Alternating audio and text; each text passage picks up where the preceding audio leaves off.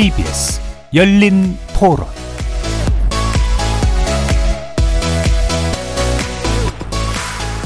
여러분 안녕하십니까? KBS 열린 토론 한상권입니다.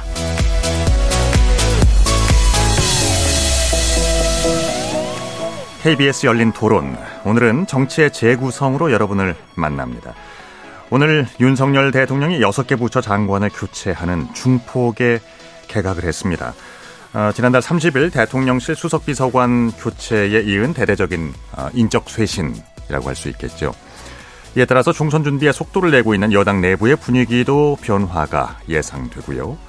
국민의힘 총선 준비 상황 일부에서 점검을 해 보겠습니다. 그리고 더불어민주당 오선 중진 이상민 의원이 어제 탈당을 선언했습니다. 민주당 안팎에서 이거 파장이 좀 있습니다. 개파 갈등이 이어지는 가운데 이재명 대표의 사법 리스크도 재점화하고 있고요. 민주당의 총선 준비에는 어떤 영향을 미치게 될지 정치의 재구성 2부에서 알아보겠습니다. KBS 열린 토론 지금부터 시작합니다. 살아 있습니다. 토론이 살아 있습니다. 살아있는 토론, KBS 열린 토론. 토론은 라디오가 진짜입니다. 진짜 토론, KBS 열린 토론. 정치를 보는 색다른 시선, 정치의 재구성, 함께할 네 분의 논객 여러분께 소개해드리겠습니다. 이기인 국민의힘 경기도의원 나오셨습니다. 네, 안녕하세요. 이기인입니다. 안녕하십니까.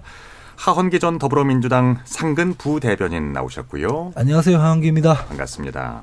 최수영 시사평론가 함께 하셨습니다. 안녕하십니까. 최수영입니다. 안녕하십니까. 김준우 정의당 비대위원장 자리하셨습니다. 네, 안녕하세요. 정의당 김준우입니다. 예. KBS 열린 토론 문자로 참여하실 수 있습니다. 샵 9730으로 의견 남기실 수 있고요. 어, 정보 이용료가 붙습니다. 단문은 50원, 장문은 100원의 이용료가 있습니다. KBS 일라디오의 모든 프로그램 유튜브에서도 여러분 함께 하실 수 있습니다.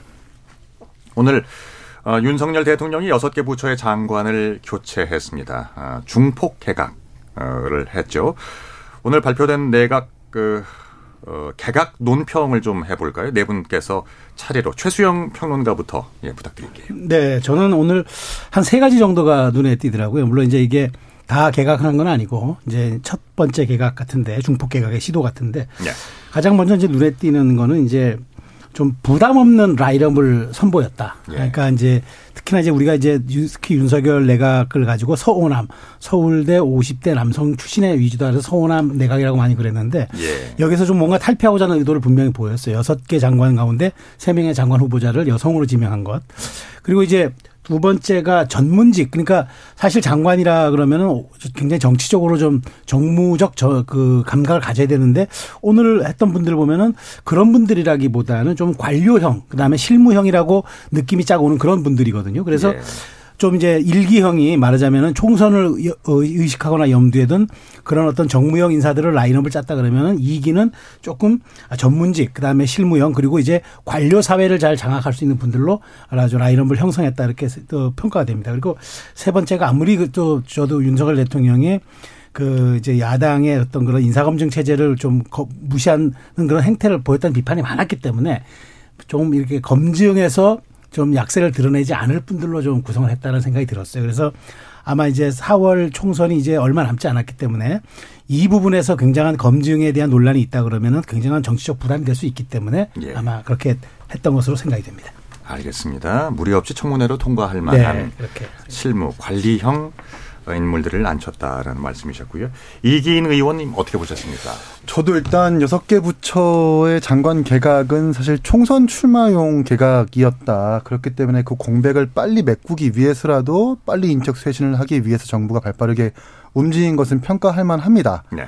그리고 이 인사 면면을 보면은 정부 관료형 또 공직에서 오래 또 일을 했었던 사람들도 있고 또 여성들도 많이 있는가 것을 보면은 여성의 표를 좀 더 잡으려는 어떤 대통령이나 정부의 의지가 담겨 있지 않을까 싶은데 저는 이 정부 부처의 개각보다는 수석 비서관실의 전면 교체를 좀 눈여겨 보는데 원래는 이제 2실 5수석에서 3실 6수석으로 바꿨거든요. 그 중에서 제가 눈여겨 보는 것은 정책실장의 이제 새로운 신설입니다. 원래는 국정기획 수석, 이 왕수석이라고 하죠. 예. 국정기획 수석을 정책실장으로 이제 승진시켜 가지고 보낸 건데 사실 지금까지 우리 정부가 많은 비판을 받아왔고 국정 운영에 대해서 강서구 보궐선거 이후에 여러 가지 인적 쇄신의 목소리들이 이어지지 않았습니까? 그렇다고 네. 한다면 국정 운영 기획 수석 같은 경우는 사실 승진보다는 문책이나 경질의 대상인데 이런 사람을 정책실장으로 승진시켜가지고 인적 쇄신을 한다. 이것을 보면은 뭔가 국정 쇄신을 다, 어, 쇄신의 뜻을 담은 어떤 인사 개편이라기보다는 총선용 개편이 아니었나 좀 이렇게 생각을 합니다. 그렇군요. 알겠습니다. 어, 김준우 비대위원장은 어떻게 생각하세요? 아니, 앞에서 두 분이 제 대사를 다 가져가서 드릴 말씀이 없는데, 그러니까 예. 총선용 예고된 개각이다 보니까 국민적 감동 지점이 특별히 없고 또 무리한 인사를 안 하고 청문회 전국을 연초에 잘 통과하기 위해서 뭐 관료 출신이라든가 뭐 이런 학자라든가 이런 분들을 물론 뭐 또 어떤 일이 벌어질진 모르겠습니다만 가급적 이제 무난한 인사를 중심으로 배치를 한 것 같아요. 그래서 속이 너무 이렇게 투명하게 보이는 인사인데 그래도 뭔가 어 그래 이런 분이라면 이런 생각이 좀 드는 건 아니고 그냥 그냥 하나보다 이런 약간 느낌이 있어서 어 그런 부분에서는 조금 아쉬운 부분이 있지 않나라는 생각이 들고 어쨌든 뭐 현재 여론조사 결과와 상관없이 어, 용산 대통령실도 그리고 내각에서도 어쨌든 뭐 거의 전원 출마 분위기인 것 같아요. 그래서 정말 많이 출마하시나 보다라는 생각이 들고 이 여파로 인해서 국민의힘의 공천 경쟁이 어떤 식으로 격화될지 그게 오히려 관전 포인트가 되는 부분인 것 같고요. 이후에도 뭐 요것만 끝난 건 아닐 거 아니에요. 이후에 이제 남아 있는 개각들 보면서 전체적인 뭐 성적표 이런 것들이 결국 나오지 않을까 싶습니다. 예. 하 대변인은 어떻게 생각하세요? 예, 뭐 앞에서 세 분 잘 말씀해 주셨다시피 이게 뭐 국정 기조 전환을 위한 어떤 컨셉이 보이는 개각은 아니잖아요. 총선 앞으로를 한 건데 저는 뭐 다른 것보다 두 가지는 좀 아쉬웠어요. 첫 번째는 추경호 부총리 같은 경우에는 시기를 좀 미뤘어야 된다고 저는 생각합니다. 한동훈 장관 할 때 같이 했어야 한다고 생각합니다. 왜냐하면 지금 예산 지금 처리하는 문제 때문에 여당에서 안 그래도 그걸로 목소리를 내고 있는데 경제부총리를 지금 시기에서 예산 처리도 안 끝내는데 이 개각해버리는 게 맞나? 이게 좀 책임감 있는 태도인가? 이게 있었고요. 두 번째는 원희룡 장관은 저는 되게 뻔뻔하다고 생각합니다. 네. 원희룡 장관 처음에 이 임기 초에 먼저 했던 일이 뭐였는지 혹시 기억나시는지 모르겠는데 화물연대 파업 국면에서 안전운임제 이거 이 합의했던 일이거든요. 아, 예, 예. 근데 6개월 동안 그 합의 이행하기 위한 노력도 안 하고 있다가 그- 결국 합의를 엎어버리고 안전운임제라는 제도가 일몰돼서 공백 상태인데 대안을 낸 게 없어요. 그래서 현장이 아수라장이거든요. 네. 예, 그런 것부터 포함해서 뭐 양평 고속도로, 뭐 전세 사기 이런 자기가 벌려놨던 문제들에 대해서 하나도 수습을 안 하고 내일 있을 뭐 내일인가 모레인가 있을 국토위 현안 질의도 안 하고 그냥 도망치듯이 이렇게 나오는 게 과연 옳은가 하는 생각이 들었습니다. 문재인 정부 때는 유은혜, 김현미 두 분 국회의원 장관 그냥 유임시켰거든요. 근데 이런 구, 이런 기본적인 어떤 책임감도 보이지 않는 모습에 좀 실망스러웠습니다. 수습은 다음 장관. 그리고 이제 그러니까 김 위원장하고 하 대변인께서는 뭐 어떤 감동 없는 개각 뭐 이렇게 이제 수렴이 되네요. 근데 또 두 분은 약간은 좀 다른 어, 입장이시고요. 지난달 30일에 수석들을 바꿨죠. 어, 그리고 이제 참모진의 교체 이후에 장관들도 어, 6개 부처가 일단 바뀌게 됐습니다. 한 일주일 사이에 인적 쇄신을 조금 서두른 느낌이 있습니다. 그러니까 총선을 염두에 두었다를 이제 여러 말씀하셨는데 국정감사도 끝이 났겠다. 또 엑스포 유치 불발에 대한 어떤 여론 환기 또 의식이 분명히 있는 부분이었던 것 같습니다. 어, 이기인 의원은 어떻게 생각하세요? 그러니까 인적 쇄신을 서두르는 것은 이제 강서구 보궐선거 이후에 그리고 엑스포 유치 실패에 따른 어, 이 후과를 지금 느끼고 있는 정부가 여기서 인사 공백까지 생겨버리면 네. 사실 걷잡을 수 없는 경랑 속으로 빠져들 수 있기 때문에 어, 총선은 내보내야 되겠고 빨리 인적 쇄신을 해야 되니까 이걸 좀 빨리 적정한 사람을 찾아가지고 채워 넣은 것 같아요. 근데 제가 비판하고 싶은 지점은 그겁니다. 국정 쇄신의 의지가 담기지 않은 개각이라고 생각하는 것이 비서실장을 유임했다라는 것은 전 좀 의아했어요. 왜냐하면 네. 지금까지 잼버리 사태라든지 여러 가지 국정 운영에 있어서 난맥상을 보여줬던 여러 지점에 보좌하고 보고하고 이것에 대해서 쇄신의 의지를 밝히려면 사실 지금까지는 역대 정부에서 비서실장을 바꾸거나 하는 이런 의지를 보였을 텐데 비서실장은 유임한 채 그냥 총선을 내보내는 부처만 바꾸고 그냥 시민사회 수석들만 다 내보내고 네. 그것도 전부 다 내보내는 이유가 총선 출마용이다 이렇게 해버리면 정부 국민들이 받아들였을 때 좀 감동이 없지 않았을까 하는 생각을 하게 됩니다. 네. 동의하십니까? 저는 이게 관해 조금 결이 다른데 예. 저는 지금 분위기 쇄신을 해야 할 입장은 맞아요. 그리고 지금 여러 가지 사실 지금 국정에 있어서 득점 포인트라기보다는 계속 실전만 이어지고 있는 상황이기 때문에 음. 뭔가 이제 당정 간의 관계도 조금 뭔가 이렇게 좀 말하는 당대죠. 당대 관계도 조금 뭐 이렇게 좀 매끄럽지 못하고 그래서 분위기 쇄신 해야 되겠는데 제가 보기에 최소한 이런 상황에서 실장을 마저 바꿔버리면은 컨트롤 타워가 사라진다는 그런 생각을 한 것 같아요. 그래서 대통령 비서실장과 정책실장을 다시 이제 신설함으로써 투톱 체제로 가는 거는 대통령의 그립을 좀 강화하겠다는 그런 전 뜻으로 이해가, 이해 가 되고 나머지 실무형들이 무리 없이 총선까지 말하자면 브릿지 역할을 좀 해준다 그러면은 본인이 갖고 있는 어떤 그런 윤석열 대통령 특유의 돌파력과 그다음에 지금 당이 좀 더 혁신이 좀 지지부진하지만 어떤 식으로든 그걸 통해 가지고 총선에서의 뭔가 모멘텀을 마련한 다음에 그 다음을 구상하겠다고 약간의 이제 교량 역할에 지금 그 인사 폭을 행사한 게 아닌가 싶어서 네. 저는 조금 지켜봐야 할 대목이라고 생각합니다. 근데 이제 뭐 예를 들어 대통령실도 뭐 음. 강승규 시민사회 수석, 뭐 김은혜 홍보수석, 뭐 전희경 비서관 다 출마 예정자, 12월 사퇴 예정자였단 말이에요. 올해 2월 달에도 예상할 수 있었던 인사니까 감동이 없는 거고 엑스포 관련한 거면 최소한 박진 장관이라도 뭐 또 출마할 수도 있겠습니다만 바로 경질을 한다든가 음. 그런 정도를 해야 국정 국정 쇄신에 뭔가 원 포인트가 있어야 될거 아니에요. 원, 그러니까 한 명이라서 원 포인트가 포인트가 있어야죠. 포인트가 포인트가 안 보인다는 거예요. 예를 들면 뭐 국무총리가 교체된다든가 뭐 뭐가 있어야 되는데 오히려 그 하원기 부대변인 말씀하신 대로 추경호 부총리는 그 예산도 다 안 끝내고 나가고 이렇게 되면 그리고 최소한의 어떤 뭐 어, 총선 출마를 안 하고 끝까지 내각에 남아서 출마 욕심을 접고 뭔가 계속 교량 역할을 해줄 사람이 한두 명은 잡혀야 되는데 그것도 예상 밖에 누군가 한 명 남아서 아 이게 좀 자신이 갈 수 있는 이른바 꽃지역구를 포기하고 어, 국정을 위해서 남겠다라고 하는 그런 분도 안 보이고 그런 점에서 봤을 때 이걸 이를 통한 뭔가 국정 쇄신의 분위기를 통한 지지율 반등을 기대하기에는 너무 이렇게 음, 너무 예견된 정도 수준의 인사가 아닌가 싶어서 아쉽다는 말씀이죠. 그 리고 인적 쇄신이라고 하려면은 이 기조 전환이 보일 수 있을 만큼 새로운 사람을 이제 데려와야 되거든요. 가령 홍보수석실에 앞에 계신 최소영 평론가님 있었으면 그건 쇄신이 맞다고 저는 생각해요. 네, 네. 그런데 이거는 쇄신이 아니라 돌려막기의 회전문 인사잖아요. 원래 대통령실에 계시던 분이 한 단계씩 승진한 거잖아요. 정책실장님 원래 뭐 국정기획 수석으로 계시다가 그 승진한 거고 마찬가지로 뭐 한호섭 정무수석 이런 이런 분들도 사실 이분이 정무수석 역할을 할 수 있는 분인지도 의심스러운데 왜냐면은 정무수석은 당정 관계라든가 국회와의 관계라든가 이런 거 풀어야 되는 사람인데 국회의원 출신도 아닌데다가 이 정치적 영향이 있는지도 모르겠고 그다음에 홍보수석이었던 분은 원래 홍보수석실 대변인이었거든요. 그러니까 승진한 거거든요. 근데 승진이라는 건 잘했을 때 하는 거잖아요. 근데 여기서도 맨날 문제 제기를 했지만은 대통령실에서 지금 제일 망가져 있는 기능 두 개가 정무 기능이랑 메시지 기능이거든요. 네.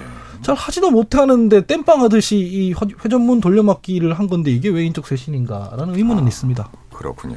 어떻게 동의하십니까? 제가 갑자기 소환된지 모르겠으나 전 제가 지금 설명드린 대로 이것은 대통령이 예. 더 그립을 잡기 위한 인사로 그, 그 제가 그래서 브릿지 인사라고 하는 거고 총선 이후에는 아마 결과에 따라서 상당 부분에 저는 새 3기 인사가 있을 거라고 예상합니다. 네.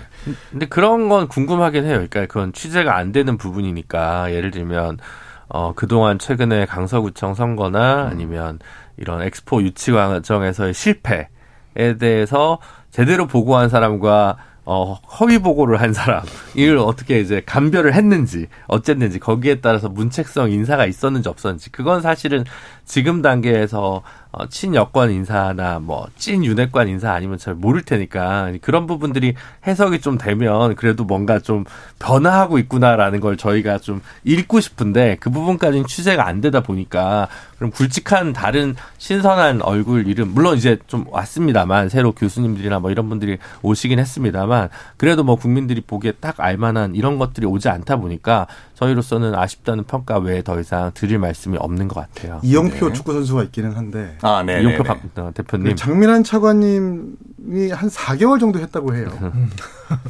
4개월 정도면 사실 회사에 들어가도 인턴 경험을 하고 회사에 오리엔테이션 하면 3개월 좀 남지 하는데 예. 여기서 이영표 부회장이 대통령과 어떤 비전과 철학과 가치를 공유하는지는 모르겠지만 어느 정도 생뚱맞다는 생각이 들고 저는 아까 하원기 부대변인 얘기한 것에서 좀 포인트를 잡은 것이 지금 정부가 가장 먼저 풀어야 될 가장 시급하게 풀어야 될 과제가 국회와의 관계라고 생각을 하는데 그것을 담당하는 사람이 비서실에서의 정무수석이거든요. 이번에 임명된 그 정무수석은 한호섭 실장이라고 해서 국정상황실장을 맡았던 사람을 내부 승진한 사람입니다. 근데 이 사람이 대국회 관계에 있어서 어떤 특정한 이력을 가지고 있느냐 그것도 아니고 그냥 이력을 보면 뉴라이트 출신의 지금까지 대통령께서 강하게 이념 드라이브를 걸었었던 거기서 이게 보좌를 했었던 역할이었던 것 같아요. 네. 이런 걸 보면은 국회와의 어떤 관계 개선을 중요시하는 개각도 아닐 뿐더러 좀 포인트가 저도 보이지 않는다 이렇게 평가를 합니다. 예, 알겠습니다. 이어서 저 음, 한동훈 장관 얘기도 좀 해야 될 것 같습니다. 이번에 이제 개각 대상에서 빠졌잖아요. 뭐 연말쯤에 에, 그 단독 개각이라고 해야 되나요? 전 개인적으로 원 포인트 뭐 이런 말을 싫어해서 어쨌든 개각 가능성은 이제 연말에 이제 무게가 실리고 있습니다. 한 장관만 추후 교체한다.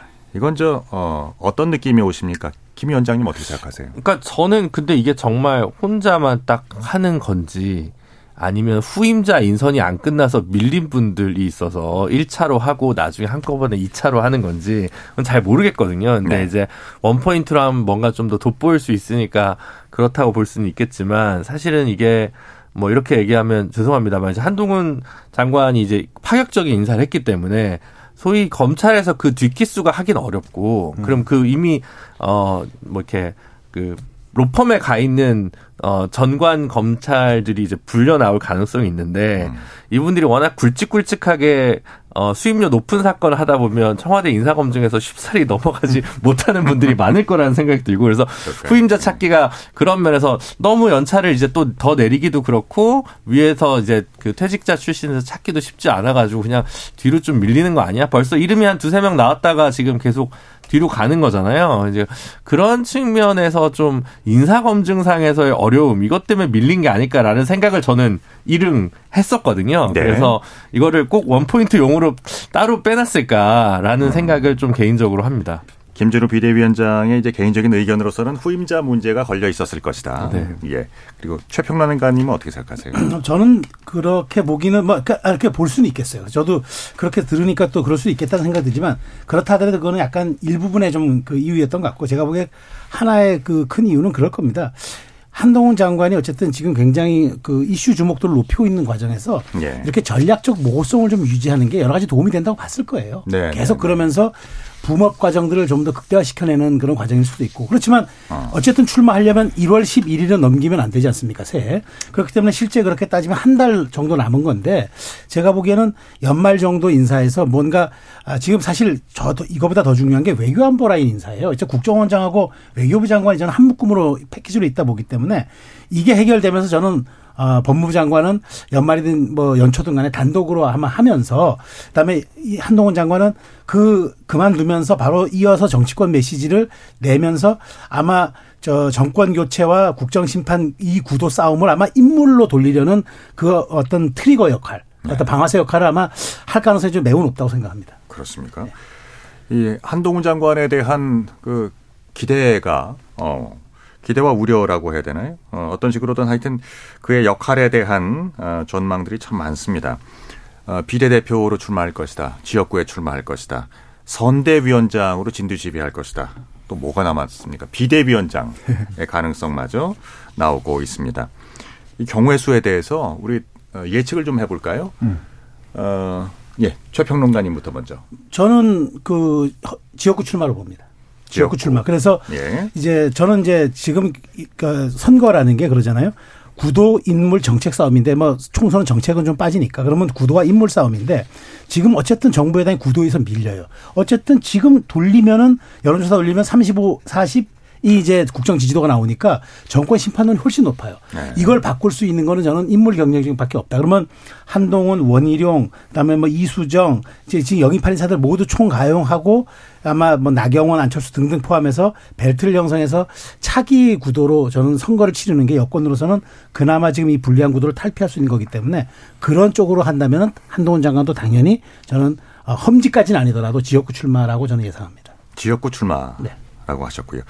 이 의원은 어떻게 생각하세요? 오늘 오전에 오전인가요? 오후에 우리 당 최고위원이 인터뷰를 한 다른 방송의 이 내용을 보니까 네. 뭐 한동안 비대위로 전환하겠다라는 계획은 없다고 해요. 음. 어, 그래서 뭐 한동훈 장관을 불러들여 가지고 비대위를 만들 것 같지는 않고 제가 생각했을 땐 저는 평론가님이랑 좀 다르게 차라리 비례대표를 줘서 전국 선거를 이끌게 하지 않을까. 지금 국민의힘 입장에서는 한동훈이라고 하는 사람은 유일한 카드입니다, 사실. 예, 정부의 어떤 지지율도 그렇고 국민의힘이 보이고 있는 여러 가지 낮은 지지율도 그렇고 한동훈 장관이 국민의힘을 살릴 수 있는 유일한 카드로라고 생각을 할 거예요. 그리고 이번에 개각에서 빠진 것도 제 생각에서는 이준석 신당이 출연하는 그 시기에 맞춰가지고 그때 맞춰서 어떤 국민의힘 영입 인사로 해가 활용을 해가지고 그 뉴스를 잡아먹겠다라는 의도가 아닐까 당에서는 그리고 어 유일하게 한동훈 장관이 이제 지난번 동대구에 가서 뭐 3시간 동안 사진을 찍었다고도 하는데 네. 많은 젊은 사람들한테 인기가 있다고 좀 판단을 하니까 비례대표 줘가지고 전국 선거에 조력하게 만드는 것이 국민의힘의 어떤 전략이 아닐까 싶은데 저는 개인적으로 그렇게 대, 개인적으로 그게 대, 대단한 착각이라고 생각하거든요. 네. 그러니까 그런 거죠. 한동훈 장관과 이준석 대표가 가지고 있는 표의 소구력은 다릅니다. 왜냐하면 탄압을 받았었던 사람도 아니고 윤석열 정부의 정확하게 일원이라고 판단되기 때문에 해봐야 보수 정부의 표를 모을 뿐, 보수 지지자의 표를 모을 뿐 이준석 대표처럼 중도 내지는 다른 상대당의 연성 지지층까지 끌어올 수 있는 소구력은 없기 때문에 아마 이런 착각을 빨리 벗어나는 것이 좋지 않을까라는 생각을 하게 됩니다. 예, 이게 이기는 께서 대단한 착각이라고 반전을 했기 때문에 저는 제가 이제 동의를 표하는데 예. 진짜로 국민의힘에서 뭐 비례나 비대위원장이나 선대위원장 이런 걸 생각하고 있다면 선거 되게 어려울 거예요. 음. 제가 총선 경험해 봤을 때 총선은 보통 정당 지지율이 아니라 대통령 지지율로 승부가 납니다. 지난번 강서보궐 선거에서도 보면은 민주당이나 국민의힘이나 정당 지지율은 비등비등하거나 네네. 아니면 민주당이 더 낮았으나 그럼에도 불구하고 선거 뚜껑 열어보니까 민주당이 이겼잖아요. 대통령 지지율이랑 연관돼, 연동되기 때문에 그래요. 근데 가뜩이나 그런 상황에서 대통령의 얼굴로 치르겠다는 선언이거든요. 한동훈 장관을 비대위원장이나 뭐 선대위원장이나 아니면 비례대표를 주고 선거 지휘하게 하면 말이 안 되는 데다가 그리고 선거에서는 중도 확장을 하기 위해서 보통 강경파들은 후방 배치합니다. 전방 배치하지 않아요. 평소에는 목소리가 큰 사람들도 선거 때는 좀 뒤로 빼는 경향이 있는데 네. 근데 그거랑 정반대의 선택을 국민의힘이 하면 선거 되게 어려워지겠죠.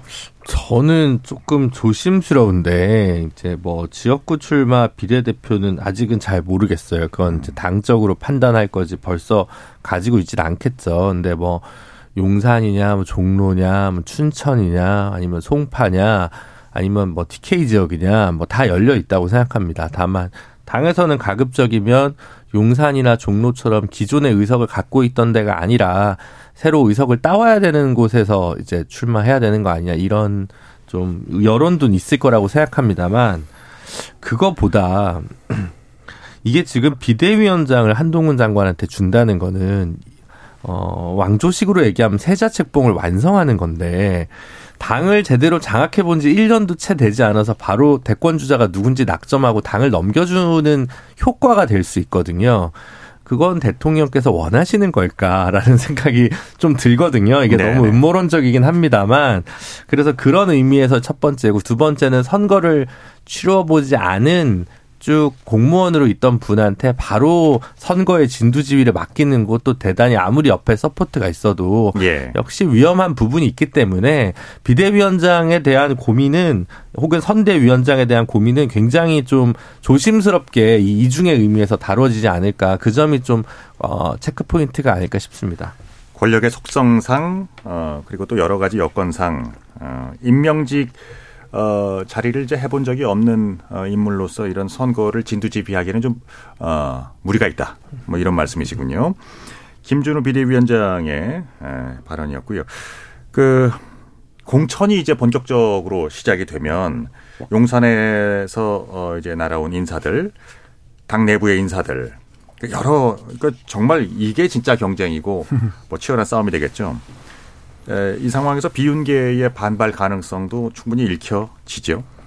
하 대변인은 어떻게 생각하세요? 근데 국민의힘의 비윤계가 있긴 한가요? 다 어. 친윤이라고 봐야 되는 것 같아요. 그 거리가 뭐냐, 네. 가깝냐, 혹은 뭐 새, 새로운 친윤계냐, 새윤계냐, 구윤계냐 이 차이가 있을 뿐이지 전반적으로 다 친윤계라고 봐야 되지 않나 싶고요. 두 번째로는 그 윤석열 대통령은 뭐 박근혜, 이명박, 노무현, 김대중 이 전직 대통령들처럼 수십 년간 함께 있던 정치적 동지가 국민의힘에 있는 건 아닙니다. 그렇죠. 그게 지난 대선 때 이제 집권이라는 이해관계에 맞춰서 이제 합쳤던 거라서 대통령이 희생해달라고 해서 순순히 희생해주고 싶은 그런 정치적 동지가 당내에 없어요. 이게 첫 번째고요. 두 번째는 지금 국민의힘만 그런 게 아니라 그 이 윤석열 대통령 입장에서도 그렇게 믿음직한 분들이 아닐 거예요. 진짜 자기랑 어, 수십 년 같이 해온 사람들을 좀 공천을 줘서 정치적 보조를 맞추고 싶을 거예요. 이게 네. 바라보는 방향이 다르기 때문에 아마 지금도 이미 인요한 위원장이 요 몇 마디 한 걸로 되게 크게 파열음이 나고 있는 국면인데 서로 이게 밥그릇 빼앗겠다고 덤비는 싸움에서는 예, 되게 큰 파장이 일어날 거라고 저는 예상을 하고 있습니다. 이게 심지어 대통령 지지율이라도 괜찮으면 이게 정리가 될 텐데 그게 아닌 상황에서는 대통령에서 내려끊는 공천이 그렇게 매끄럽게 되기는 어려운 게 정치의 생리라고 볼 수 있지 않을까요? 그 여당 내에 어, 친윤계만 있는 건 아니잖아요. 그이 의원이 어떻게 생각하세요? 그러니까 이제 이 질문에 전 답이 있다고 생각하는 게 대통령실 인사가 아니면 이제 모조리 다 비윤으로 분류가 되는구나 생각이 돼가지고 아 이게 정말 공천 때가 왔다라는 생각이 새삼스럽게 들고 예. 지금 인요한혁 신이가 보여주고 있는 뭐 20% 하위 의원들 축출을 한다거나 아니면은 어 뭐 중진 희생 같은 것들도 저는 사실 대통령실 인사들의 출마 자리를 비워주기 위한 빌드업, 명분의 빌드업이라고 생각할 수밖에 없거든요. 그 네. 그때 그 혁신안을 발표하는 시기에 맞춰가지고 대통령실 인사들의 어떤 출마나 어떤 지역구를 어떤 지역구를 노리고 있다는 기사가 나는 걸 보면은 분명히 그런 부분이 없지 않고 반발은 분명히 엄청날 겁니다. 그리고 우리 당이 민주당과 좀 다른 면이 있다고 한다면 경선을 잘 안 해요. 음. 지난 이양구 공천관리위원장 때도 어떤 일이 있었냐면은 분명히 현역 국회의원이 있고 지역구민들한테 좋은 평가를 받음에도 불구하고 박근혜 대통령의 입맛에 맞지 않거나 눈에 들지 않으면 그냥 뭐 경선 없이 바로 내리꽂는 이런 식의 좀 하향식 공천에 대한 어떤 여러 가지 습관이나 관습들이 분명히 있기 때문에 이런 부분들이 다시 재현된다면 비윤계라고 하는 현역 국회의원들은 반발이 엄청날 것이다. 그래서 결국 이것들이 정계 개편까지 이루어질 수 있다. 저는 이렇게 생각을 합니다. 지금 어, 인재 영입 계획이 나왔는데 한 40명 정도 된다고 해요. 아까 그 이수정 교수 얘기도 잠깐 나왔습니다만은 그래서 이들을 전략 공천에 적극적으로 반영할 어, 그런 이제 심사이라고 하는데 이것도 또 하나의 변수가 될 수 있겠죠, 최 평론가님. 근데 그렇죠. 이제 이분들을 이제 그래서 사실 이게 임요한 혁 신이가 저 청년들에 대한 전략 공천을 또 그 얘기하기도 하고 또 경선을 원칙으로 해야 된다는 얘기가 배치되고 좀 모순되는 얘기가 좀 있기도 했어요. 근데 네. 저는 전략 공천은 불가피하다고 봅니다. 그러니까 이게 어느 정도인데 이게 어느 정도냐. 전략 공천은 정말 잘 쓰면 약이 되지만 못 쓰면 독이 되는 아주 양날의 칼 같은 건데 양날의 검이라서 이거 이 부분에 대해서는 저는 당이 아, 공관이라든가 이제 인재영입이라든가 이게 굉장히 유기적으로 잘 판단해야 된다고 봅니다. 결국 근데 새로운 인물이 상징적 인물이 얼만큼 수혈되어서 얼만큼 상징성 있는 지역에 잘 라인업을 짜서 배치되느냐 이건 굉장히 중요합니다. 제가 보기에는 뭐 저는 국민의힘이 구도에서 지금 지기 때문에 저 그러니까 이게 정권 교체냐 국정 안정이냐 해서 굉장한 포인트가 지금 차이 나기 때문에 인물 구도에서 어떤 상징성과 우위를 점하지 못하면 전 총선이 어렵다 봐서 요 문제를 얼만큼 이제 아, 정말 좋은 인물과 배치를 무리 없이 잘 해내고 용산에 또손 내꽂는 사람들은 얼만큼 최소화시켜내느냐 이런 점들이 정말 저는 어, 국민의힘 내부의 승패를 가르는 요인이 될 거라고 생각합니다. 인물 싸움. 네 그렇습니다. 네. 글쎄요, 그 이제 아까 앞에 있는 얘기랑 비슷한 얘기인데 이제 두 가지를 볼 필요는 있을 것 같아요. 뭐냐면 국민의당의 신화 때는 야당의 내부에서의 현역들이 공천을 못 받으면서 국민의당으로 뛰쳐나간 거였습니다. 공천을 못 받으면 자리가 없기 때문에 신당을 만들어서 출마를 하는 거죠. 근데 여기서는 지금 여당이기 때문에 어 정무수석실에서 그러면 안 되겠습니다만 법적으로는 어쨌든 적정한 다른 보훈 인사나 배치가 있다면 굳이 출마를 해서 각을 세울 필요가 있을까라고 하는 생각이 들고요. 다만 이제 여권에서 혹은 아니 보수 쪽에서 이런 일이 있었던 게 이제 가장 그러니까 96년 총선에서 자민련이 나온 거 말고 그 뒤를 따지면 2008년에 이제 그 친박 무소속 연대라고 해서 한 열 대여섯 분 정도가 이제 해서 한 서너 분 정도 살아 돌아오는 수준이었거든요. 그 후도 다음에 뭐였죠? 그 유승민 의원 그 무소속으로 저기 출마했던 2020년이었나요? 그때도 이제 비박 무소속 연대에 있었는데 뭐 조혜진 의원도 낙선하고 뭐 이랬었단 말이죠. 그러니까 이게 지금 그 정도 맷집이 지금 남아 있는 분이 예를 들어 공천이 탈락했을 때 워낙 많이 지난번에 떨어졌기 때문에 예를 들면 뭐 윤상현 의원, 권성동 의원, 음, 뭐 주호영 의원 몇 명 없을 겁니다. 말하자면 이제 공천을 안 받고도 무소속으로 붙었을 때 지금 당장에 어, 뭔가 여권 후보랑 바로 영남 지역에서 1대1 붙었을 때 당선 가능성 높은 사람들.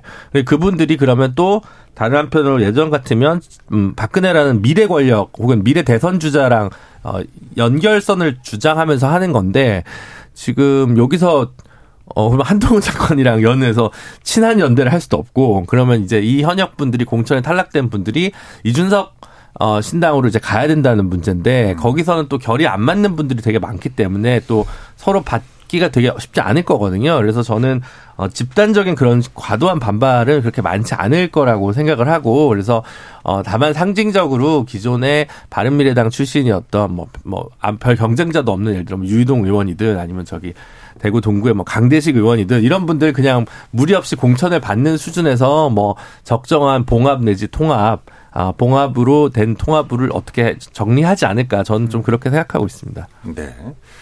그리고 또 이번 어 이제 영입 그 인재 중에 방송으로 스타가 된 어, 범죄 심리학자 이수정 교수가 포함이 되어 있습니다. 비례가 아닌 모양이에요. 지역구로 나온다고 하는 이야기가 많은데 지역구 출마 어, 어느 정도 어, 그 의미가 있다고 보세요. 출마 승산이 좀 가능할까요, 좀? 그러니까 이것만 봐도 지금 이 여, 여당뿐만이 아니라 양당이 인재 영입에 얼마나 힘든지를 이제 가늠할 수 있습니다. 왜냐면은 1호 원래 영입 인사라고 거론되던 분이 언론에서는 유현준 교수인가 그랬어요. 그분은 이제 신선하고 괜찮잖아요. 근데 고사했다는 겁니다. 음. 근데 이수정 교수 같은 경우에는 이미 지난 대선 때 들어와서 역할을 했던 분이라서 예. 대중들이 봤을 때는 영입 인재라는 느낌이 전혀 안 들어요. 그냥 원래 국민의힘에서 활동했던 사람 돌려막아가지고 지금 했다는 느낌밖에 안 들거든요. 제가 말씀드리고 싶은 건 이런 정치 환경에서는 인재 영입이 되게 힘듭니다. 대통령 지지율 보고 이 보통 자기가 실제로 출마했을 때 당선이 될, 될지 않을지 이런 걸 가늠하고 들어가는 건데 음. 과연 이제 우리 당에서 출마해 보시오 했을 때 선뜻 내키는 사람이 별로 없을 거예요 여당 쪽에서 야당 쪽에서도 마찬가지인데 지난번에 문재인 대통령 이 직접 나서서 인재 영입하고 했을 때는 그나마 잘 됐지만 네. 지금 정치적 상황이라는 게 이 대중들한테 비호감도가 엄청 높아져 있는 상황이잖아요. 그리고 그 안에서 멀쩡하게 활동하던 사람들도 탄압해서 쫓아내고 이런단 말이에요. 그 국민의힘으로 치면 천하용인이 있을 테고 저희 당으로 치면 뭐 수박이라고 해가지고 쫓아내고 이런 분들도 있을 거예요. 그러면 가서 결국 권력자들 친인 노릇이나 해야 된다는 건데 인재 영입 자체가 되게 어려울 것이고 결국 거기서 활동했던 분들 위주로 이제 들어갈 수밖에 없는 상황이 있다라고 말씀드리고 그 결과가 바로 지금 이수정 교수 영입이다 이렇게 말씀드리고 싶습니다. 저는 이게 그전이랑 비교해 보면 뭐 예전에도 그러긴 했지만 지난 대선이 좀 대선인데 인재 영업이 많, 많았던 거대 양당의 좀 그런 느낌을 많이 받았거든요. 그러다 네. 보니까 민주당도 이번에 새로 인재 영입하기보다 지난 대선 때 영입하신 분들, 그 다음에 지난 김은경 혁신위 때 활동하셨던 분들 이런 분들부터 이렇게 배치하고 나면 또 새로 전략 영입을 할 쿼터가 그렇게 많지 않을 거라고 좀 보여지는 측면이 있고 다음 하나는 이수정 교수 개인으로 보면 지역구를 하겠다는 건 본인이 정치를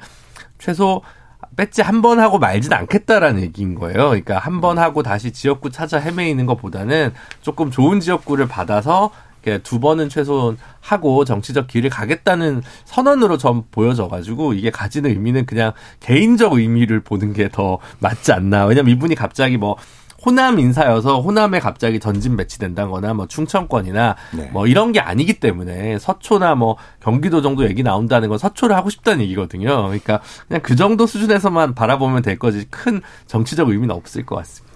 일단 저도 이분이 지난 윤석열 대통령 선거 때 공동 선대위원장이었는데 그렇죠. 예. 이걸 인재 영입으로 새로운 인재 영입으로 물론 뭐 출마한다는 것은 다른 개념일 수 있겠습니다만 많은 국민들이 대통령 선거에서 정책도 만들고 역할을 한 사람을 갑자기 새로운 뭔가 인재 영입으로 받아들이긴 좀 어려울 것이다라는 판단을 하고 두 번째는 비례대표는 안 한다. 들러리를 서지 않겠다라고 말씀하시는 건 평가할 만하나 이분이 지금 지역구 출마를 한다고 한다면 좁혀지는 곳이 두 곳입니다. 하나는 사는 사시는 곳 방배동, 서초울 박성중 의원님 계시는 분이고 되신 데고 이분이 이제 경기대학교에서 범죄심리학과 교수하고 있는 그 거기는 수원정 지금 이제 홍종기 변호사라고 해가지고 지난번 총선 떨어지고 4년 동안 열심히 밑바닥 닦고 있는 정말 우리 당의 유능한 정말 인재거든요.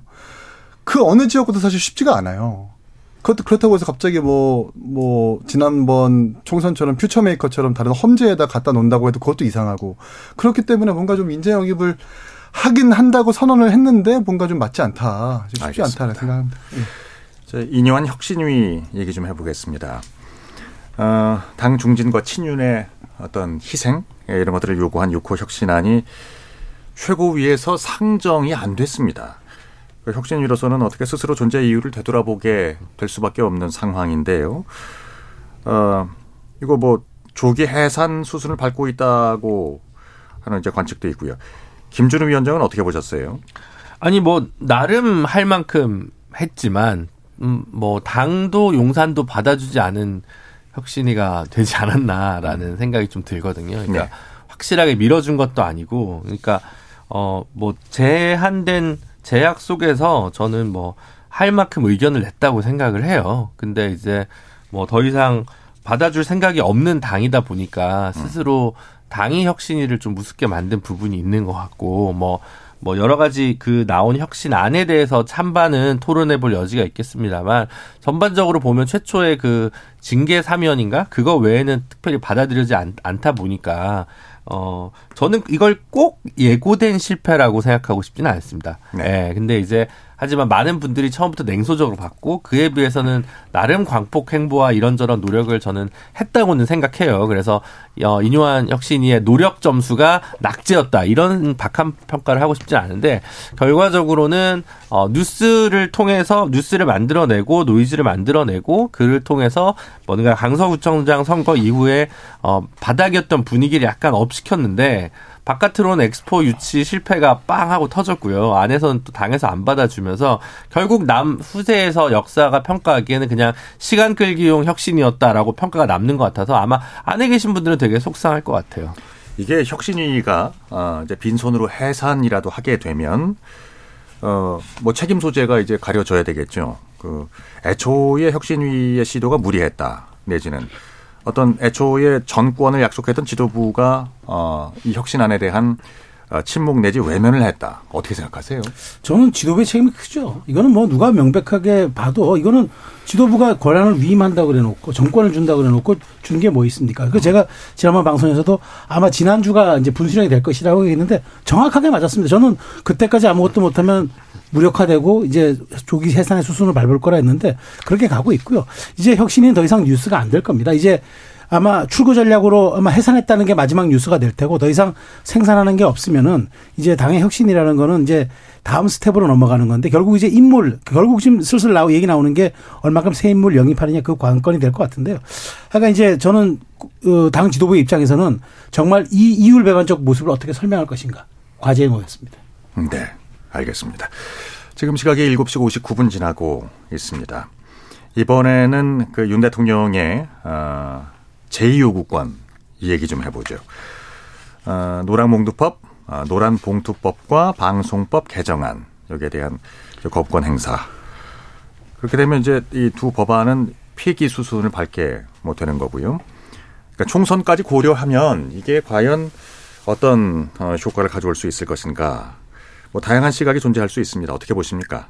어, 최평론가님 먼저. 네, 저는 이 법안은 대통령께서 저는 거부한 게 저는 맞다고 봅니다. 왜냐하면 이게 아직 논쟁적 요소가 많고 사실 이제 뭐 어, 추진하는 입장에서는 여기에 여기에 대해서 많은 이제 물을 좀 쌓을 수는 있겠으나 저는 그럼에도 불구하고 여러 가지 이제 이 권한과 이 저 사용자의 정의 이런 개념에 대해서 굉장히 논란의 소지가 많기 때문에 저는 차라리 이 법은 총선 이후로 돌리는 게 맞다고 보고요. 저는 뭐 그 무리하게 할, 할, 필요가 없다고 보고 다만 양쪽의 지지층은 이 법에 대해서 보수층은 잘했다. 네. 그 다음에 아, 야당 야당을 지지하는 층에서는 이건 정말 안 된다 얘기하겠지만 중도가 저는 이 문제를 굉장히 좀 유연하게 받아들일 걸로 봐요. 그래서 여기에 대한 어떤 설득과 그 다음에 이제 지금 방송 3법은 어쨌든 부결했기 때문에 자 그럼 새로운 방통위원장이 어떤 사람이 와서 또 어떤 이제 방송 계획을 추진하느냐 요 문제가 어떻게 또 비춰지느냐. 이런 것들이 총선에서 문제지. 이제 이 법안으로 인한 효과는 제가 보기에 대통령은 거부권을 행사하는 대통령이라는 프레임이 씌워졌고 보수층에서는 당당하게 대통령이 어쨌든 다 많은 의석을 가져야 국정 운영을 원활히 할 수 있겠다. 이런 또 당위성도 부여됐기 때문에 전 총, 총선까지는 이 문제가 이제 어떻게 중도층에 소구될 것인가를 양당이 선전전 여론전에서 얼만큼 할 수 있느냐 관건인 것 같습니다. 그럼 이제 이 주제까지 포함해서 어 이제 도이치모터스 주가 조작 의혹 사건에 대한 특검법, 대장동 50억 클럽 특검법, 이른바 쌍특검. 그러니까 이것도 포함해서 함께 얘기를 좀 나눠보죠. 특검법이 통과됐 네, 됐을 경우 여기에 대한 거부권 행사가 가능할 것인지 예, 이 얘기를 듣고 일부 마무리하도록 하겠습니다. 최성 평론가님 말씀하시는 것도 다 동의합니다. 한 가지 전제만 있다면요. 대통령실에서 대안을 낸다면요. 대안. 지금 그 국민들은 대통령 하는 거 보면 야당 하는 거라고 생각해요. 야당처럼 보인단 말이에요. 보통 국정 운영하는 세력은 저희가 일 좀 하려고 하는데 야당이 발목 잡습니다. 국회에서 저희 좀 도와주십시오. 이래야 되는데 그런 대안이 하나도 없어요. 네. 야당이 뭔가를 내면 대통령이 그걸 막고 있는 형국이란 말이죠. 그럼 총선 때 국정 운영하는 사람들한테 표를 줘야 되는 유인이 사라져요. 이 거부권 그 쌍특검도 마찬가지인데 이거 이를테면은 검찰이 제대로 수사를 했다 그러면은 특검에 이게 왜 명분이 생기겠습니까? 지금 그러지 못하고 있는 상황이거든요. 네. 특검법 이거 관련해서 대통령이 거부권 행사하면은 본인이 쌓아놨던 공정과 상식 이런 가치들이 다 형해화 되겠죠. 그렇기 때문에 이거는 본인이 지금 중도 민심이 어떻게 돌아가는지를 조금 명심하면서 판단을 해야 될 거다라고 생각합니다. 그 지난번에도 한 잠깐 말씀하셨던 그 현 정부의 야당에 대한 안티테제 그 네. 말씀하시는 거군요. 네.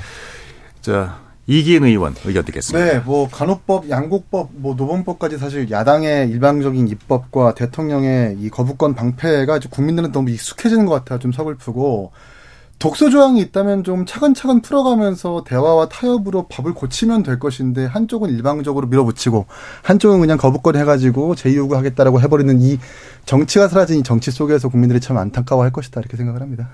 네, 잘 알겠습니다. 이기인 의원의 의견까지 들어봤습니다.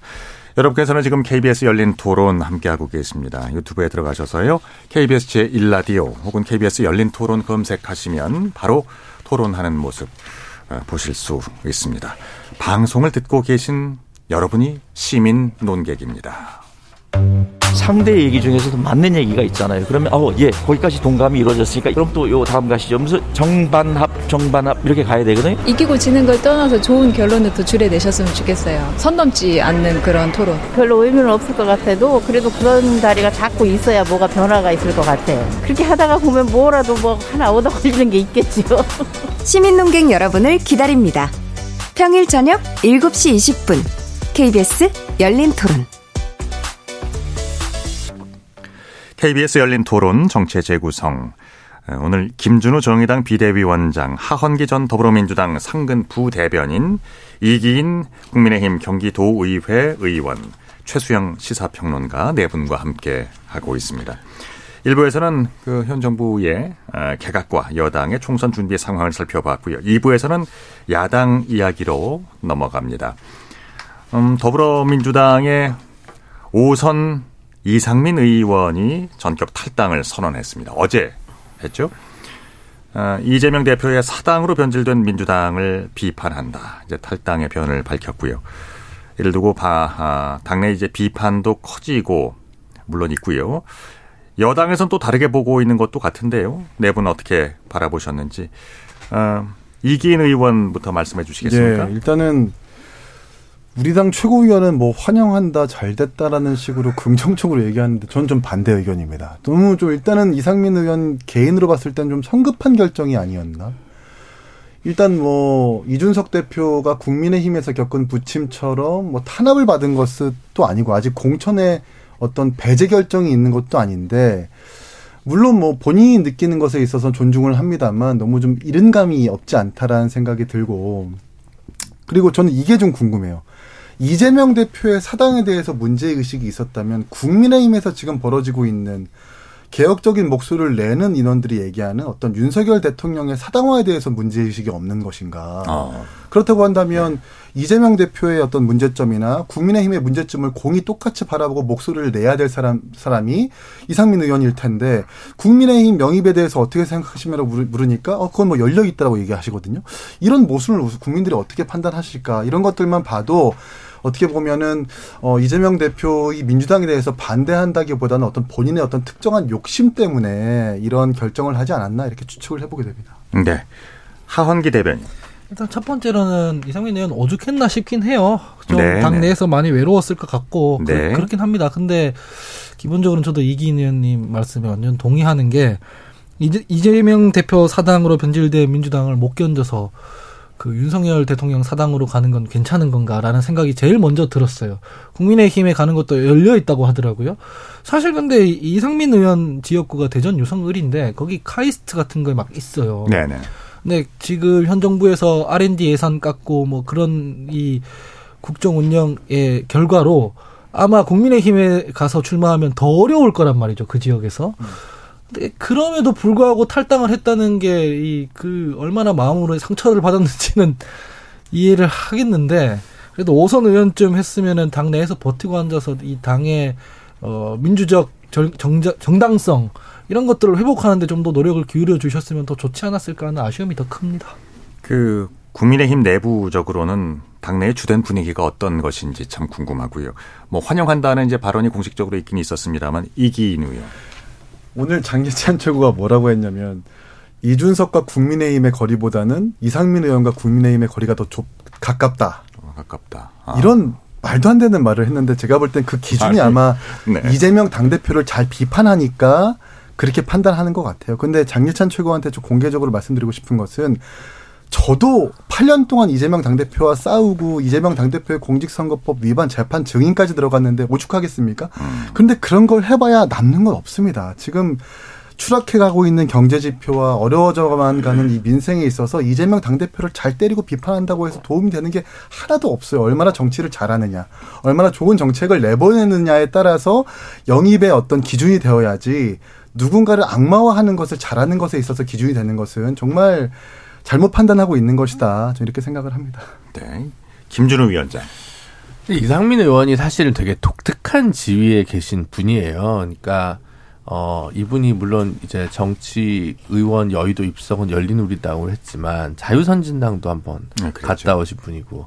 근데 이제 제가 어 뭐 인권 쪽 활동하면서 보기에는 이 평등법, 차별금지법 음. 발의도 하셨고요. 사형제 폐지 관련한 부분도 발의를 하셨거든요. 그래서 또 인권 문제에 대해서는 되게 소수자의 목소리를 옹호하는 활동을 되게 많이 했어서 좌랑 우로 이렇게 딱 나눌 수 있는 분이 아니에요. 네. 그래서 제가 되게 독특한 분이라고 생각하고 그래서 그리고 사실 지금 막 쓴소리를 많이 한다고 하지만 그 전에 이른바 얘기하면 뭐 조금 박해 여기 없어요. 그죠. 네. 조응천, 네. 박용진, 금태섭. 금태섭, 김혜영이 없단 말이에요. 그러니까 네네. 어느 정도의 이렇게 선을 이렇게 좀 지키시기도 하면서 쓴소리도 하고 이렇게 있는 분인데 그래서 어떻게 보면 당내에서 물론 이제 5선까지 하셨습니다만 레드팀의 역할도 좀 하신 부분도 있는데 너무 이렇게 이제 어 뭐랄까 당내에서 입지가 사라질 거라고 봐서 결국은 이제 한 번 더 선수를 쌓고 뭔가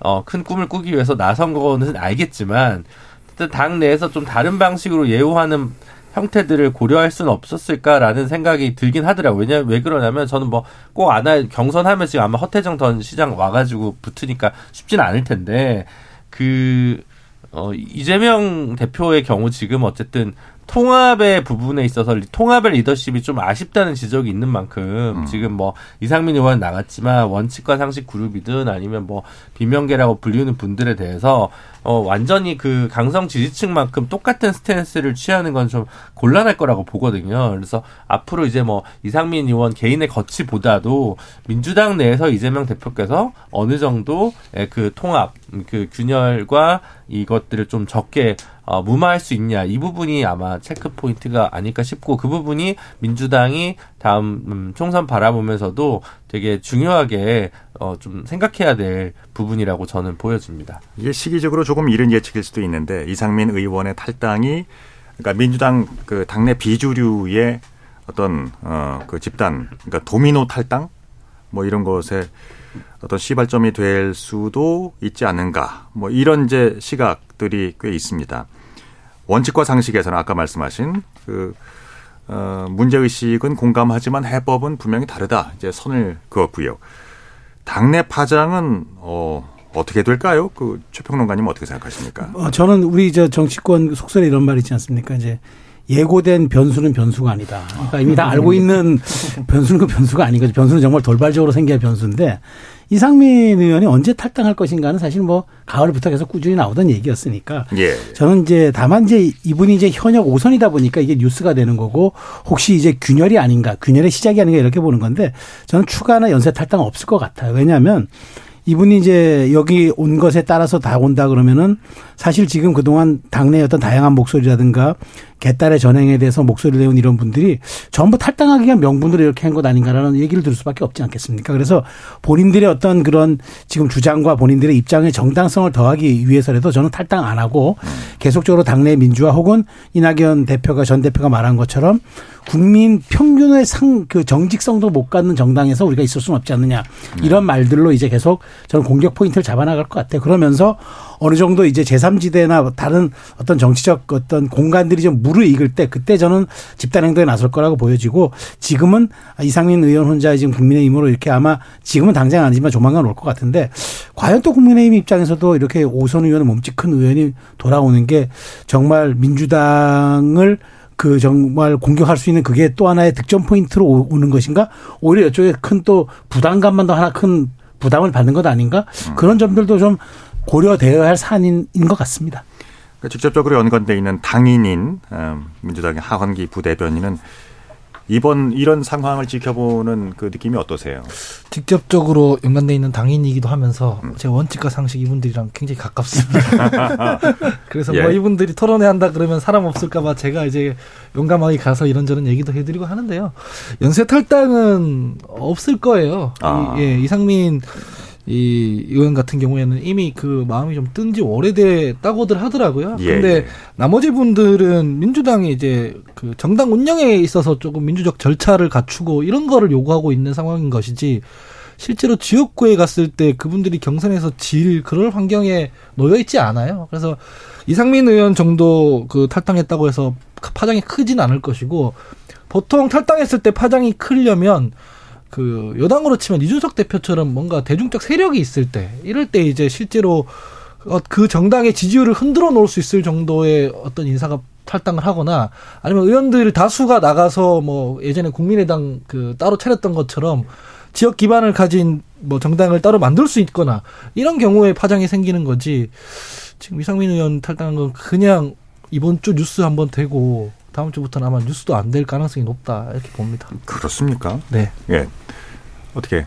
어. 아뭐 이제 그 뒤에 뭐 대본에 뭐 총리 전직 총리분들 얘기 나오는데 뭐 정세균 총리, 김부겸 총리, 이낙연 총리 이제 연합 뭐, 가능성 있다고. 네, 뭐 예. 그런 얘기들 나오는데 어 그 이런 것 같아요. 그러니까 지금 당내에 그 균열의 지점이 되게 민주당에서 이렇게 새어 나오고 있는데 그게 집단적이지 않은 이유는 유력한 대항 대선 대권 주자가 없기 때문 아닐까 싶습니다. 근데 또 물론 이제 김부겸 총리나 뭐 이낙연 총리나 뭐 여, 여전히 대선에 도전할 수 있는 가능성이 좀 남아 있다고는 저는 생각합니다. 근데 네, 이제 네. 그두 분이나 뭐뭐 뭐 조금 저는 가능성이 좀 낮지만 정세균 전 총리나 아니면 뭐 심지어 그 여당 내 아, 야당 제일야당 내에서 유력한 대선 주자라고 하는 뭐 김동연 지사나 다 좀 점잖은 스타일이세요. 네. 예, 네 분의 캐릭터가 겹쳐요. 음. 예. 특히 이재명 대표랑 이렇게 딱 콘트라스트가 딱 되는 이제 그 대조점이 있잖아요. 그래서 그만큼 행동 자체도 이렇게 뭔가 확 이렇게 그런 것들보다는 무리하지 않는 선에서 뭔가 견제구를 알리거나 쓴소리를 알리거나 균형점 밸런스를 잡기 위해서 노력하실 분들로 보이지 이분들이 지금 당장 공천권이나 본인 당선을 위해서 확 뛰실 분들은 아니라고 보여져서 뭔가 폭발력 있게 뭔가 분열되거나 이렇게 보여지지는 않습니다. 네. 전 총리에 대해서 말씀하셨으니까 그 얘기 해보죠. 이낙연 전 대표가 최근 들어서 활발하게 움직이고 있습니다. 어, 이제 사법 리스크가 불거진 이재명 대표에 대한 비판의 목소리도 어, 높이고 있고 한 TV 프로그램에 출연해서는 그 당내 민주주의의 어떤 면역 체계가 무너졌다. 제3세력 결집 취지에 공감한다. 뭐 이런 이야기도 했습니다. 어, 어떻게 결이 비슷한 건가요? 이제 이상민 의원의 평가와 어느 묘하게 좀 맞닿아 있는 것도 같습니다. 이낙연 전 대표는 지금 어떤 생각을 하고 있을까요? 조 평론가님. 저는 지금 뭔가 본인의 역할 모색, 그다음 공간 창출 이 두 가지 토, 두 마리 토끼를 다 쫓고 있죠. 네. 그런데 이제 이게 과연 지금 이재명의 일극 체제가 민주당인데 이게 균열이 나느냐? 그러니까 균열을 낼 수 있느냐? 근데 저는 지금 현재 이재명 대표의 어떤 그 사법 리스크에 대한 부분들이 조금 가시화되고 현실화되고 있기 때문에 네. 이 지점을 파고들면서 국민 어, 평균의 정직성도 못 갖는 정당이라고 이제 공격하고 그다음에 이재명 대표의 사법 리스크가 결국은 박목을 발목을 잡을 것이다. 1인 사당화는 위험하다. 이렇게 얘기 나가고 있는데 저는 이러면서 이, 이낙연 전 대표가 얼만큼 이제 말하자면은 본인의 이런 메시지 확장성을 보여주느냐. 이를테면 뭐 전직 총리들이라든가 그다음에 중도의 소구력을 갖고 있는 분들까지도 끌어안는다면 저는 어느 정도의 공간 창출이 되겠지만 사실 지금 솔직히 말하면 다들 공천에 목매여 있는 상황에서 얼만큼 이낙연 전 대표의 이런 말들이 어, 현역 의원들의 또 그 말하자면은 그이 어떤 뭐그좀 균열을 혹은 이제 이렇게 분열을 낼 수 있는가 저는 그게 현실적으로 좀 쉽지 않을 것 같아서 이낙연 대표 전 대표가 이달 말까지 얼만큼 그 이 균열을 더 내고 그다음에 네. 공간을 조금 더 열 수 있느냐가 결국 지금 이 승패를 가를 거라고 보고 여기에 맞장구 쳐서 여당에서는 이준석 신당이 나온다 그러면은 이 부분도 조금 상대적 영향을 좀 받아서 네. 여기도 조금 동력이 좀 생길 수 있지 않느냐 그런 분석을 조금 해볼 수 있을 것 같아요. 네. 이 의원 어떻게 생각하세요? 그렇죠. 이낙연 대표는 지금 공천이 가까워지고 있으니까 본인을 따르고 있는 여러 이제 친낙계 의원들에 대한 어떤 공천 지분을 위해서라도 공간 창출을 위해 목소리를 내야 하는 시점입니다. 공천 지분 얘기하시는 그렇습니다. 거군요. 그렇기 예. 때문에 열심히 지금 싸우고 있고 목소리를 여, 목소리를 올리고 있는 상태 같은데 오늘 언론 보도를 보면은 신당 창당설에 대해서 때가 되면 말한다. 그리고 제3세력에 대해서 공감한다라고까지 얘기를 했거든요. 네. 확실히 이전과는 좀 더 진일보된 이야기가 맞습니다. 이준석 신당을 보면서 자기도 그 세력에 좀 합류할 수 있다라는 어떤 좀 향기를 풍기는 것이 아닌가라는 생각도 좀 드는 한편 어, 지금 트위터, 그러니까 이낙연 대표의 지지자가 많이 모여 있고 많이 활동하고 있는 트위터 같은 경우에는 어느 정도냐면 민주주의 실천 행동이라고 해가지고 만약 이낙연 전 대표가 당을 만들면 예비당원으로 출범할 수 있는 사람이 벌써 1만 명 넘게 모였다라고 이렇게 실질적으로 움직임이 보이고 있어요. 이런 그렇습니다. 것들만 봐도 예. 최대한 공간 창출에 목소리를 내면서도 그게 되지 않고 그리고 지금 민주당이 빠져 있는 가장 큰 문제가 수요 공급의 문제. 180석 현역 국회의원과 이재명을 따르는 원외 인사들을 어떻게 배치시킬 것인가 가장 큰 난관인 거잖아요. 여기서 만약에 이낙연 대표의 어떤 사람들의 공천을 못 받거나 자리 지분이 확보되지 않는다면 확보되지 않는다면 신당으로 가겠다라는 분명히 포석도 깔아 놔야 되겠죠. 이런 일환으로 이렇게 여러 가지 언론 보도도 목소리가 나오는 것이 아닌가 싶습니다. 그렇습니다. 음. 네네 대변인님. 저는 이낙연 대표 얘기가 귀에 잘 안 들어와요. 네. 뭐 민주당의 뭐 정당 운영 민주적이지 않다 비판 다 잘 알겠는데 이를테면은 국민들한테 심판받은 것은 일단 문재인 정부이기도 하잖아요. 이를테면 지자체장들이 자기 비서 성폭행하고 뭐 국민들이 조금 더 넓은 집에서 살고 싶어하는 그 자연스러운 욕망을 죄악시해 놓고 본인들은 똘똘한 채 뒤로 챙기고 있었고 음. 뭐 조국 사태 이런 거 터지고 네네. 이거 다 문재인 정부에서 있었던 일이지 이재명 대표 체제에서 있었던 일이 아니에요. 그리고 서울시장 부산시장 귀책 사유가 있어가지고 공천 내면 안 된다는 공천하면 안 된다는 그 당원이 버젓이 있었음에도 불구하고 음. 본인도 전당원 투표 이런 거 해가지고 당원 바꿔가지고 후보 냈거든요. 이재명 대표 당원 바꿔가지고 뭐 자기 방탄한다 이렇게 요구 막 비난을 하시는데 본인도 본인 자리 지키기 위해서 그렇게 했단 말이에요.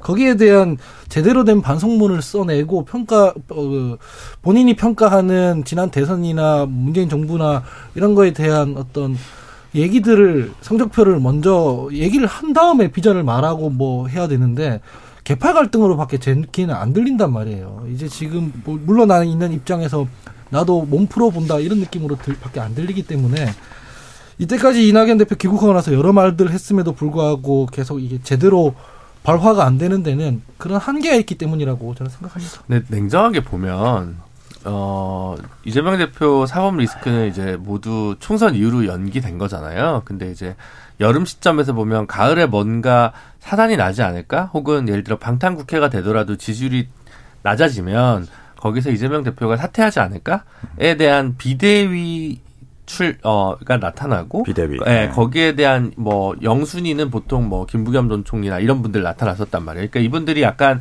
그런 타임 테이블 속에서 바라보고 있다가 이 의외로 이제 그 구속영장 기각 이후에 어 보폭을 좀 호흡을 잃으신 것 같아요. 지금 와가지고 갑자기 뭐 준현동형이랑 상관없이 할 수도 있거든요. 예를 들어 네. 명분이 있다면 전북의 정세균 총리, 전남의 이낙연 총리가 힘을 합쳐가지고 뭔가 호남 신당을 만든다라고 했을 때 초재선 비율이 워낙 높아서 가지는 불만들이 지역민들이 호남민들이 있을 수 있단 말이에요. 음. 근데 이제 그걸 지금 당장 하기에는 명분이 너무 없는 거죠. 아마 이 그 문제를 그러면 해줄게 얘들아 이재명 대표가 어 대선 때 약속 혹은 문재인 정부의 약속이었던 선거제도를 뒤로 물렸다라고 만약에 12월에 그런 병립형 합의를 한다면 그게 하나의 포인트가 될 수 있을 것 같은데 그 점을 알기 때문에 제가 생각하기로 민주당에서 이 논의 병립형이냐 준연동형이냐 문제를 한 2월까지 미룰 것 같거든요. 음. 그러다 보면 선제적으로 움직일 타이밍을 찾는 게 좀처럼 쉽지 않을 것 같다는 생각이 들어요. 그러니까 지금 정세균 총리나 김부겸 총리보다 이낙연 총리가 훨씬 더 적극적이신 건 맞고 여차하면 본인이 어떤 역할을 하거나 그런 어, 수단을 모색, 그런 경로를 모색하실 수도 있다고 생각을 하는데, 이 정치는 단순히, 어, 니가, 니가 옳고 니가 맞고를 떠나서 국민적인 명분이 좀 있어야 되는데, 그 타이밍을, 어, 잡기가 좀처럼 쉽지 않아 보입니다. 그러니까 시계열상의 주요 시점은, 그러니까 내년 뭐 한 가을 뭐 이후가 될 수도 있겠다는. 아, 그때는 또 이제 전혀 다른 이제 사태가 벌어질 테니까요. 그거는. 이제, 네. 그러면, 어, 그 얘기를 좀 해보겠습니다. 이재명 대표의 최측근 김용 어, 민주연구원 부원장이 실형 판결을 받았습니다. 어, 김용민 의원이 이런 얘기를 했습니다. 당 대표가 재판을 받으러 다니는 모습이 총선에 불리한 상황은 아니다. 이거, 어, 최 평론가님 어떻게 생각하십니까? 이게 오늘 홍익표 대표, 원내대표가 그러더라고요. 말입니까 막걸리입니까? 라는 표현 아까 홍익표 뭐 제 워딩이 아닙니다. 예, 예. 홍익표 원내대표의 워딩이 이제 그게 나왔는데 이게 이제 개각을 보고 이렇게 얘기를 하더라고요. 음, 근데 아, 아. 저는 이제 이 말을 지금 김용민 의원의 말에 돌려주면은 아니 당 대표가 일, 일주일에 서너 번씩 재판에 불려다니는 게 그게 유리하다면은 이 나라는 그러면은 사 재판을 많이 받을수록 득표가 되나요? 저는 그게 그게 좀 그게 좀 이해가 안 돼서 드린 말씀인데 아마 이게 견광부해도 어느 정도를 해줘야지 이게 조금 설득력이 있지 이게 뭐 그냥 지록 위마를 한다 그러면은 이게 말이 안 되지 않습니까? 저는 제가 보기에 이재명 이 김용 부원장의 구속 법정 구속과 유동 그 재판 그 판결만 보면은 유동규 전 대표의 그 진술의 신빙성이 높, 높, 다는 거는 이재명 대표에게 매우 불리하죠. 음. 앞으로 모든 대장은 본류 사건에서 이게 아마 어떤 그 기준 기준점이 될 것 같은데 이재명 대표가 뭐 총선 전까지는 전 사법 리스크를 어느 정도는 피해갈 수 있을지 모르겠으나 뭐 총선이 끝나서 선거에서 설령 면제부 받았다 하더라도 사법 면제부 받은 건 별개의 문제이기 때문에 저는 이재명 대표의 사법 리스크는 뭐 여전히 그 앞으로도 계속 발목을 잡는 그런 아마 굉장한 고민거리가 될 겁니다. 네. 이기현 의원은 어떻게 생각하세요? 애초에 사실 민주당은 성남 FC도 백현동도 대장동도 대선 경선 자금도 모두 다 검찰이 꾸며낸 조작이고 허위 선동이라고 규정해놓고 대응을 해놓고 있기 때문에 그런 맥락에서 사실 어, 재판에 불려다니는 게 그렇게 결코 불리한 것은 아니다라는 김용민 의원의 발언인 것 같은데 전 대단히 착각하고 있다고 봐요. 이번에 대선 경선 그 판결문을 다 보지 못했지만 판결문의 일부를 보면은 어, 대선 경선에, 그러니까 유동규가 남욱으로부터 받은 그 몇억 원의 그 경선 자금이 경선에, 이재명 대표의 경선에 쓰였다라는 것을 재판부가 인정한 것이거든요. 이렇게 된다면 검찰에서는 이제 이, 이 김용과 유동규뿐만 아니라 이재명 대표가 사전에 이것을 인지하고 있느냐라고 수사를 확대할 수 있는 부분입니다. 이렇게 한다면 수사가 될 것이고 또 구속 뭐 압수수색도 들어갈 것이고 거기에 따라서 어떤 증거가 어떻게 튀어나올지 모르는데 그냥 퉁쳐가지고 이건 역시나 검찰의 어떤 무리한 수사니까 불리할 것이 없다라고 얘기하는 순간 너무나 간과하는 것이다. 제발 재판부의 어떤 이런 결정에 있어서 사법부의 결정에 있어서는 좀 겸손했으면 좋겠다는 생각을 합니다. 이재명 대표의 리더십이 총선 이후까지 가능할까요? 그거는 뭐 지금이랑 뭐 큰 차이가 없을 것 같은데요. 저는 총선 아마 민주당이 이길 거라고 저는 전망하니까요. 그와 별개로 김용민 의원 얘기했던 것은 음.